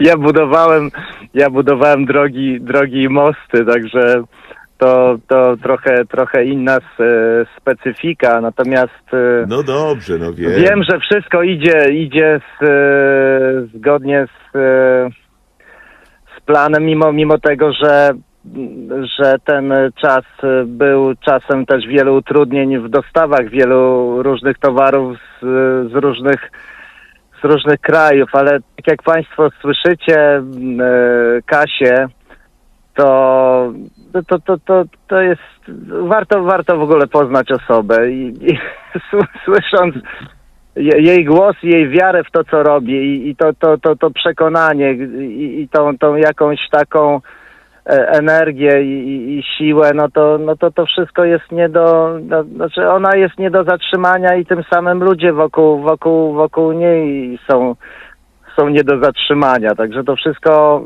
zwyczajnie w, te, w takim składzie mm, musi, się, musi się udać i, i to się wszystko uda. No właśnie, No, Piotr panie Piotrze, bo ja... wszystko właściwie. O, E, to przepraszam, Gdzie panie. tam wszystko? To może powiedzmy, że tak, już y, robi się podłogi, że instalacje tam elektryczna, jakieś inne instalacje już są położone, w każdym razie w sporej części. No proszę pamiętać, że po roku z kawałeczkiem od momentu wbicia pierwszej łopaty, no praktycznie dom będzie gotowy no, na święta, bo w święta przecież y, obiecali państwo, że będzie otwarcie i, i, i wigilia nawet. I do tego dążymy, panie Wiktorze. Ale Piotr powiedział coś ważniejszego. Tak. Ja, ja sparafrazuję. No po co żyć nie wierząc w nic? po co mi takie życie, jak ja bym w nic nie wierzyła? Ja w tyle rzeczy wierzę i to wszystko się tak cudnie układa i tak się pięknie spełnia, że jak ja bym nie wierzyła w sukces harmonogramu na budowie, to ja bym była naprawdę małej wiary. Nie, Ale takie zaraz, zaraz, rzeczy pani na Kasiu, oczy pani- widziałam. Ale pani nie tylko wierzy, bo pani mobilizuje, pani zachęca, pani cały czas jest na tej budowie, biega pani Panie naprawdę... po Wiktorze, Tak. otaczają mnie wspaniali ludzie. No, no to, że ja jestem e, emocjonalna, że łatwo się wzruszam, czy płaczę, czy że bardzo intensywnie odczuwam, to przecież nie jest z tego, że ja taka jestem. Ja z tych ludzi biorę to wszystko, to od nich biorę te ich emocje, energię, różne rzeczy. I, I potem no, sama nie potrafię się powstrzymać, tylko korzystam z tego wszystkiego. Słusznie, Tylu ludzi pracuje sekundę- dzisiaj w domu, że No gdybyście właśnie, tam właśnie. weszli, państwo, no bo nie pan Wiktor czy Piotr, którzy mogą w każdej chwili przyjść, bo wiedzą dokładnie gdzie, bo proszę państwa, my się pierwszy raz w życiu Mogę przyjść, ja się dopraszam, żebym mógł przyjść na budowę, proszę państwa, Panie od pół Wiktorze. roku i nie mogę. Normalnie to my się zawsze spotykamy na wolontariacie. Ja, Tak. pan, Piotr. Pierwszy raz się spotykamy w radio. Powiedzmy to sobie szczerze. Tak. Do tej pory żeśmy się w tej formie nie widywali. Więc wy możecie przyjść w każdej chwili. Ci, którzy jeżdżą, chodzą w okolicy e, Trojdena lub zechcą zjechać ze Żwirki i Wigury i po prostu przejechać przez ten kawałeczek Ochoty i zobaczyć, jak ten dom wygląda, zobaczą bardzo wielu ludzi. Zobaczą e, szkło o przepięknym odcieniu w każdym oknie domu. Zobaczą cudowną elewację. Naprawdę majstersztyk ludzi, którzy jeszcze z boku na rusztowaniach finalizują jej montaż. Myślę, że e, liczba osób, które będą wchodzić i wychodzić, gdyby tak ktoś zechciał stanąć i popatrzeć, da do myślenia, zwłaszcza tym, którzy Tak. cokolwiek kiedykolwiek zbudowali. Dlatego, że to Tak. oznacza, że w tym domu pracuje naprawdę bardzo wiele zespołów naraz. Tam jest kilka firm, które się pięknie mijają, wspierają, pomagają sobie wzajemnie, bo my naprawdę bardzo chcemy 5 grudnia otworzyć formalnie dom, a na święta zaprosić pierwszych rodziców. Ten dom to nie jest zarządzanie nieruchomością czy, czy przestrzenią. Ten dom to jest zarządzanie ludzkim poczuciem bezpieczeństwa, emocjami. No. no kiedy w święta i kto chciałby być poza domem? Nikt. No to takie jest, Ale to jest, takie smutne jest- nawet na początku jesieni. ale to jest nie, nie, niezwykłe, jak, y, jak Fundacja y, Ronalda McDonalda i, na czele z Kasią i, i wszystkimi wolontariuszami, jak, y, i, i z Zespołem. p- pół toną, pół toną, to jest pół tony dobra, to, to, to, jest pół tony dobra, tak, te, te, te, ta dostawa tej, tej książki, ale jak, jak w ogóle zmieniamy, jak zmienia się przez to wszystko świat. Ja, ja akurat jest, pochodzę z rodziny lekarskiej. Moja, moja mama jest lekarzem, moi dziadkowie byli lekarzami, e, mój brat jest lekarzem i tak e, trochę też tych lat już mam, bo zdaje się, że 47 i chcę powiedzieć, że dawniej, tak jak e, rozmawiam na przykład z moją mamą, tak dawniej, jeszcze lata 70., lata 80., to, to w ogóle nie było taki, nie było w ogóle takiego pojęcia jak takie zaopiekowanie się rodziną e, przy, w sytuacji ch- choroby długotrwałej dziecka. W ogóle wyobraźcie sobie e, Państwo, że bo ja na ten temat rozmawiałem z moją mamą. Moja mama jest już na emeryturze, jest lekarzem chorób, e, chorób zakaźnych e, i bardzo często też na te zakaźne choroby e, zapadały dzieci. I proszę sobie wyobrazić, i, i moja mama tak, moja mama jest taką bardzo empatyczną osobą, no ale żyła w takim czasie, jaki wtedy obowiązywał i takich zasadach, jakie wtedy były. Po prostu dziecko się brało na oddział i nawet rodzice nie mogli tego dziecka w ogóle odwiedzać. Nawet nie, nie było w ogóle tematu, tak? Ono potrafiło bardzo długo y, nie mieć kontaktu z, z rodzicami, a, a tu jest nie dość, że, że, że żeby, żeby ci rodzice, rodzice byli, oczywiście teraz COVID to komplikuje wszystko, ale, ale miejmy nadzieję, że to wszystko się z czasem unormuje, a teraz jest myślenie w ogóle o tym, żeby rodzice y, mogli blisko szpitala mieszkać. No, to jest zupełnie jak y, lot w kosmos. Tak jak No właśnie, bo jeszcze pana Wiktora, my, pana Wiktora programy, tak jak programy pana, pana Wiktora Ale wie pan co, gdzieś panie tam. Piotrze, tak, ale panie Tak. Piotrze, bo, bo tutaj ja patrzę na to inaczej, bo my może powinniśmy wyjaśnić naszym y, słuchaczom, y, że y, pobyt dziecka w szpitalu czasem po pierwsze on trwa bardzo długo. Po drugie, y, do szpitala, zwłaszcza takiego jak szpital Warszawskiego Uniwersytetu Medycznego, czy szpital w Krakowie, przy którym już taki dom istnieje, często przyjeżdżają ludzie z odległości setek kilometrów i przywożą te chore dzieci.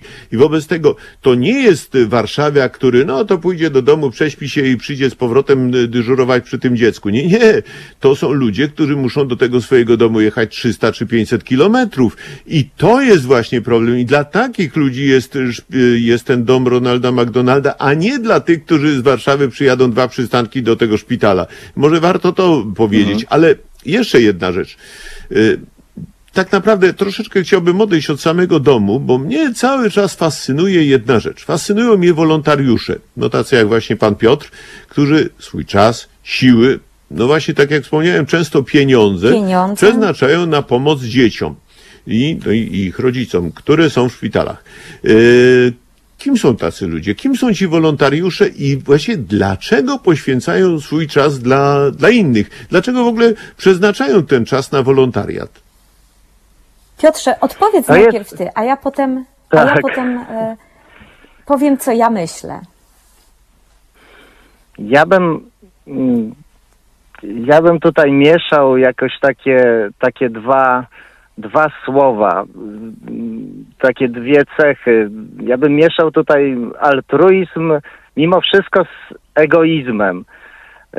A mianowicie, tak, jakoś tak, może zbyt szczery jestem, ale no ja wielokrotnie na, na, na, zaproszenie fundacji byłem e, w szpitalu pediatrycznym w Warszawskiego Uniwersytetu Medycznego i, i też, też w Centrum Zdrowia Dziecka i ja byłem z prelekcjami o, o górach, tak? I y, przynosiłem na, na oddział górski sprzęt i, i kombinezon, i buty, i, i jakieś raki, i, i czekan, i mm, komputer z prezentacją, z pięknymi zdjęciami e, z różnych gór świata, z Himalajów, z Monteverestu i opowiadałem dzieciom o, o tym świecie, o, o tym też, o polskich górach, gdzie mamy góry, takie nawet, nawet takie, takie podstawy i tak zabierałem w takiej drodze na,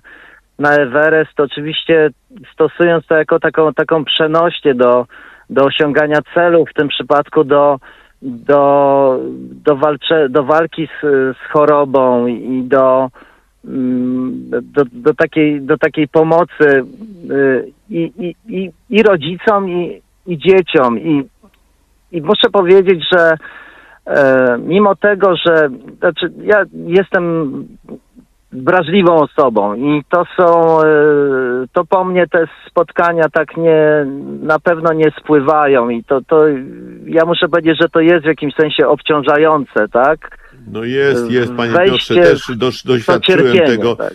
Tak, też doświadczyłem tego zarówno w Centrum Zdrowia Dziecka, w szpitalu, który już nie istnieje na Litewskiej, czy właśnie tu, no bo jak się mówi do dzieci, które jedno ma wenflon, jedno jest widać wyraźnie opuchnięte, mają jakieś opatrunki, y, widać, że są osłabione, to, proszę Państwa, mówię tutaj do słuchaczy, to po prostu robi takie wrażenie, że człowiek potem w domu nie może zasnąć, jest dalej z jednej strony na takim, to się brzydkie słowo użyję, ale na te, takim, takim pod, podkręceniu, y, a z drugiej strony myśl o tych dzieciach. Y, Ja potem w nocy widziałem te dzieci, widziałem te buzie, widziałem te opuchnięte buzie od tych y, chemioterapii, widziałem te wenflony.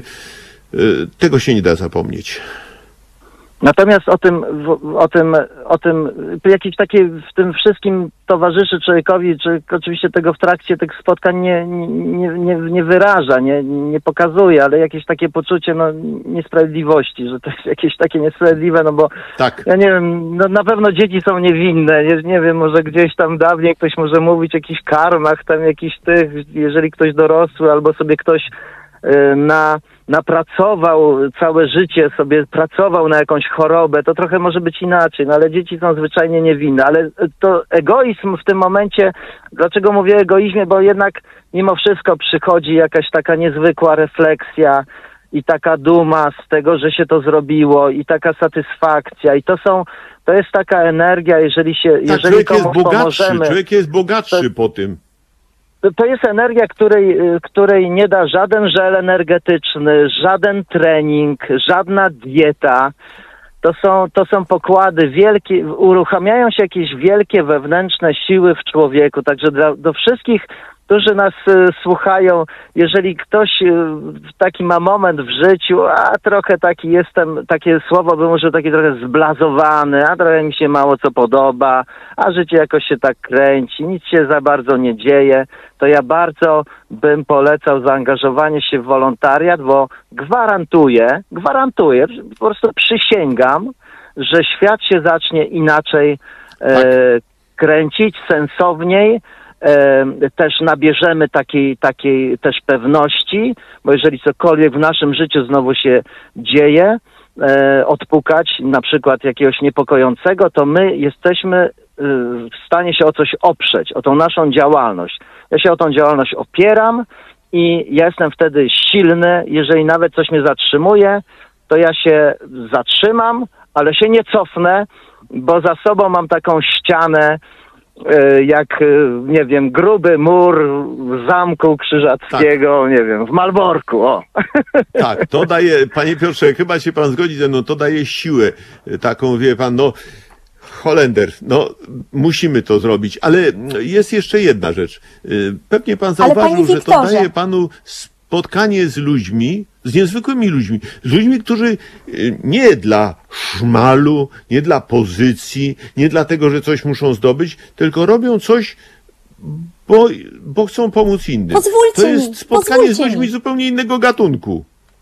Panie Wiktorze, pozwólcie, bo to jest to zdanie, które ja chcę teraz powiedzieć, jakby kończąc to, co Piotr powiedział, bo jak się przychodzi na wolontariat, to się spotyka ludzi prawdy. Tu nie ma ściemy. Na, na wolontariat nie ma co przynosić ze sobą wizerunku o sobie samym. Przeciwnie, przychodzą ludzie, którym wizerunki zaczynają już ciążyć. Oni już często nie potrzebują ich. Już sobie zdali sprawę, że bycie kimś na użytek ośmiu godzin w pracy, czy na użytek sąsiadów, to już nie jest wielka frajda. To już nie jest im do niczego potrzebne. Młodzi ludzie, ci, którzy uważają, którym na przykład szkoła mówi, że nic nie potrafią, przychodzą do nas i okazuje się, że mają masę talentów. Nie mamy tak super wszystkich szkół, żeby z każdego dziecka wyjęły jego talent, pokazały mu go i powiedziały: Hej, Julka, Tomek, jesteście utalentowani, patrzcie, my w Was widzimy to, to i to. Na wolontariacie jest na to szansa. Wolontariat to jest miejsce dla ludzi sprawczych, bo my nie siedzimy na tyłkach, na rękach i nie zastanawiamy się, jak to zrobić, żeby szpital był bardziej przyjazny dla dzieci. Ojej, my to robimy. My nie czekamy, że nam da państwo, yy, opieka społeczna, że ktoś to za nas wymyśli.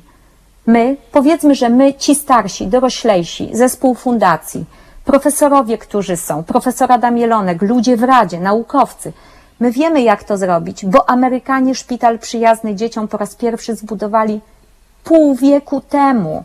Pół wieku temu powstał pierwszy dom Ronalda McDonalda i rodzice już nie musieli czekać pod szpitalem, żeby wejść na godzinkę, na wizytę w środę czy w piątek.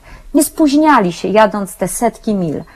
Dorośli wiedzą, jak zbudować. Młodzi chcą budować i wiedzieć, że to jest na serio, że to ma wartość, że tego nie ma, więc my to robimy, bierzemy sprawy w swoje ręce. Wolontariat jest dla ludzi szczęśliwych, dla ludzi, którzy nawet jeśli tego szczęścia nie rozumieją, dla ludzi, którzy chcą się dzielić, dla ludzi, którzy chcą być autorami rzeczy, które się wokół nich dzieją. To nie są mameje, które się przestawia z kąta w kąt, mówiąc teraz postoisz w prawym, teraz w lewym. Oni wiedzą, czego chcą i co chcą osiągnąć. I to jest super. Wolontariat zmienia świat na lepsze. I to jest żaden slogan. Ten, kto to powiedział pani pierwszy, Kasiu, powiedział sekundę. szczerą prawdę. A, tak, ale ja tutaj jeszcze jedną rzecz zauważyłem, to jest bardzo ciekawe, e, że ten wolontariat to jest również ta chwila prawdy, czyli sprawdzenie człowieka, bo przecież widziałem i Państwo mi też opowiadali, e, czasem młodzi ludzie przychodzą, a bo chcą dostać tylko tam wpis, że, że odbyli wolontariat tam jakieś parę godzin, a jakoś tam, jakoś to będzie. A tu jest sprawdzian. To nie jest tak, że tylko przyjdą, poobijają się. Nie, nie, nie. Musisz zrobić coś, musisz się wykazać. To nie jest to, że y, a ty masz taką fantazję, przyjdziesz. Jeżeli powiedziałeś, że przyjdziesz i zrobisz, to musisz to zrobić, bo nikt za ciebie tego nie zrobi. Nie będzie tutaj jakiegoś dobrego duszka, który będzie pracował. Jeżeli opiekujesz się, nie wiem, pokojem Ronalda McDonalda, to musisz się naprawdę opiekować, bo nie możesz go zostawić tak samo, a bo już mi się odechciało. Y, A poza tym, Wie pani co? Druga rzecz, która mnie zdumiewa, bo przecież sporą część wolontariuszy, dużą, większą część, stanowią ludzie dorośli, którzy pracują. I oni po swojej pracy, po ośmiu, czasem więcej godzinach pracy, przyjeżdżają do y, fundacji, do y, szpitala i oni po tej ciężkiej pracy uśmiechnięci, zadowoleni, pracują i pomagają. Jak pierwszy raz to zobaczyłem, to po prostu zaraz, chwileczkę, co im się stało? No oni tak przyjechali po tej ciężkiej pracy, przecież ledwie im się oczy otwierają i nagle zaczynają się uśmiechać i jest wszystko ok. To jest coś zupełnie nieprawdopodobnego. Panie Wiktorze, ta ich pierwsza praca daje pieniądze, a ta ich druga praca daje im samym ogromne korzyści emocjonalne, satysfakcję, spełnienie i ogromne korzyści społeczne. Można by powiedzieć, że każdy z tych wolontariuszy, czy kiedyś był, czy nie był, to jest harcerzem, bo to, co robi, służy innym. Piotr, ty co o tym myślisz?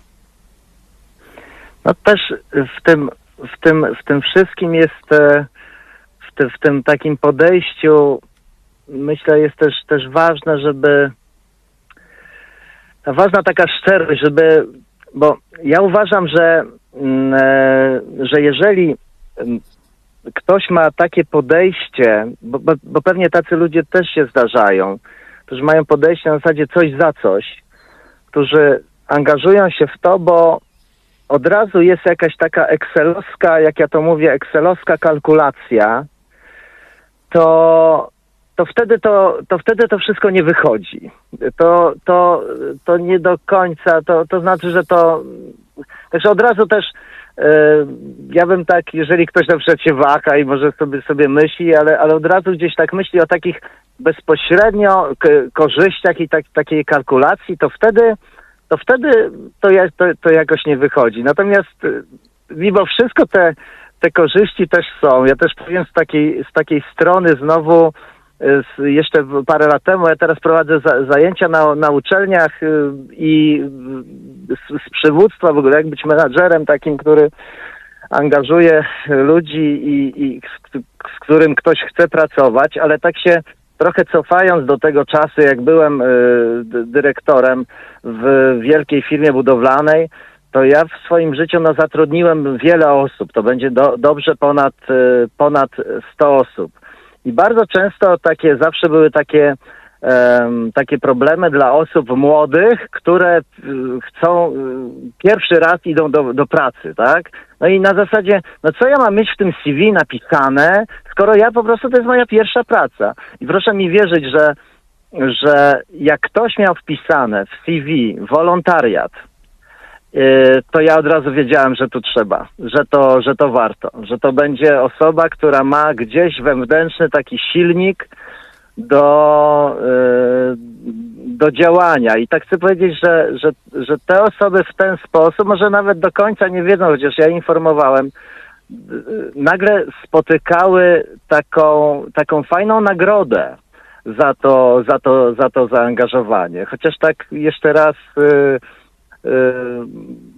żeby tego nie, kalk- nie kalkulować, ale myślę, że, że to, to jest obietnica, która się zawsze spełni, że, że to, że nasze życie na, nabierze, nabierze barw, a nawet, a nawet takich korzyści, tak? Takich na Ale przykład. panie Piotrze, przepraszam pracę. bardzo, bo to, co pan powiedział, to, było, to jest bardzo ważne, że właśnie my cenimy, to nie tylko pan, to bardzo wielu pracodawców ceni ludzi, którzy coś sami z siebie zrobili, ale coś konkretnego, to nie, to i nie za pieniądze, tylko naprawdę, że, że chcą coś zrobić. Tutaj zresztą ktoś napisał, ja przepraszam tak, y, tych, którzy, tych państwa, którzy mnie obserwują dzięki kamerze, że ja czasem rzucam okiem w dół, ale to jest po prostu, czytam państwa y, wpisy. Bardzo dziękuję pani, to znaczy chodzi o panią Kasię, za piękne słowa. To święta prawda, że nic się nie polepszy od siedzenia i mówienia, że coś trzeba poprawić. No właśnie. No pani Kasiu, Czasem, widzę, że e, panią, panią ta- też to zamurowało. Ja, ja bardzo dziękuję e, pani, panu, e, tej osobie, która to zechciała napisać, bo proszę państwa, to jest tak, że my dzisiaj tyle razy dziennie słyszymy o konstytucji, a w niej jest jeden artykuł, z którego jasno wynika, że my wszyscy, obywatele tego kraju, mamy obowiązek dbać o dobro wspólne jako własne. I nie ma co sobie wycierać gęby konstytucją, jak nie dbamy o dobro wspólne jako własne. Jeśli jeśli jest nam wszystko jedno, czy publiczna medycyna, czy pediatryczna, czy dla dorosłych, jest byle jaka, jeśli o nią nie dbamy, jeśli niszczymy publiczne szpitale, jeśli nie dbamy o pielęgniarki, lekarzy, laborantów, tych, którzy nam służą w tych obiektach, jeśli nam na nich nie zależy, no to kim my jesteśmy? To znaczy, że nie jesteśmy dobrymi obywatelami, na pewno nie jesteśmy patriotami. Ja mam bardzo rygorystyczne podejście do tego. Nie śmieć na ulicy.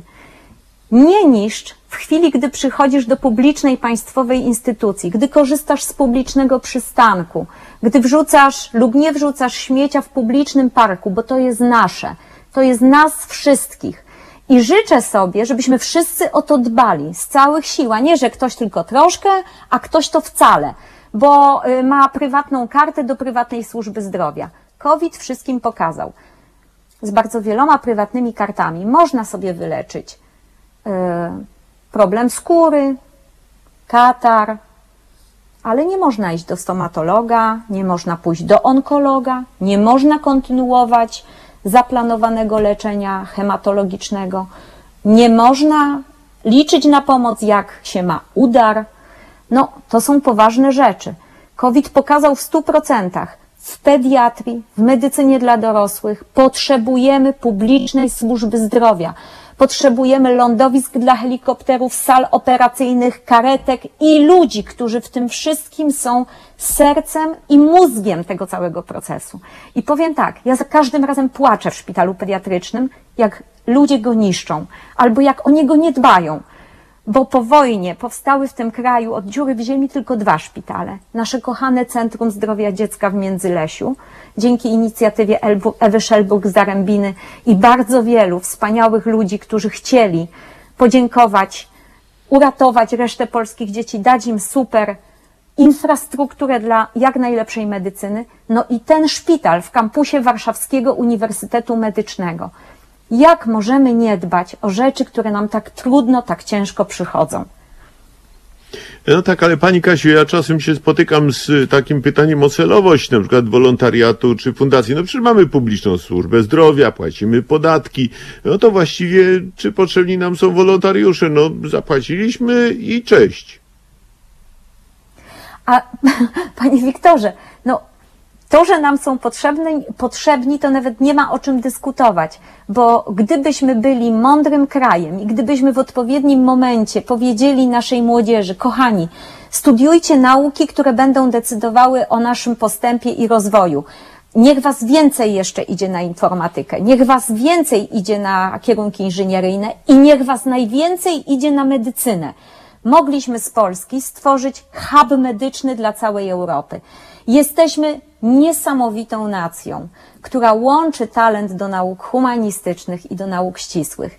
To jest idealny podkład intelektualny dla bycia lekarzem, dla studiowania bardzo trudnych, ale niesamowicie satysfakcjonujących studiów, jakimi jest medycyna. Mogliśmy dać Europie samych siebie w postaci fantastycznych lekarzy, świetnych pielęgniarek, fizjoterapeutów I ten cały europejski świat jeździłby do nas, tak jak jeździ w bardzo wiele miejsc w Polsce, by się u nas leczyć. I jesteśmy za to cenieni. Jest nas za mało obecnie w zawodach medycznych.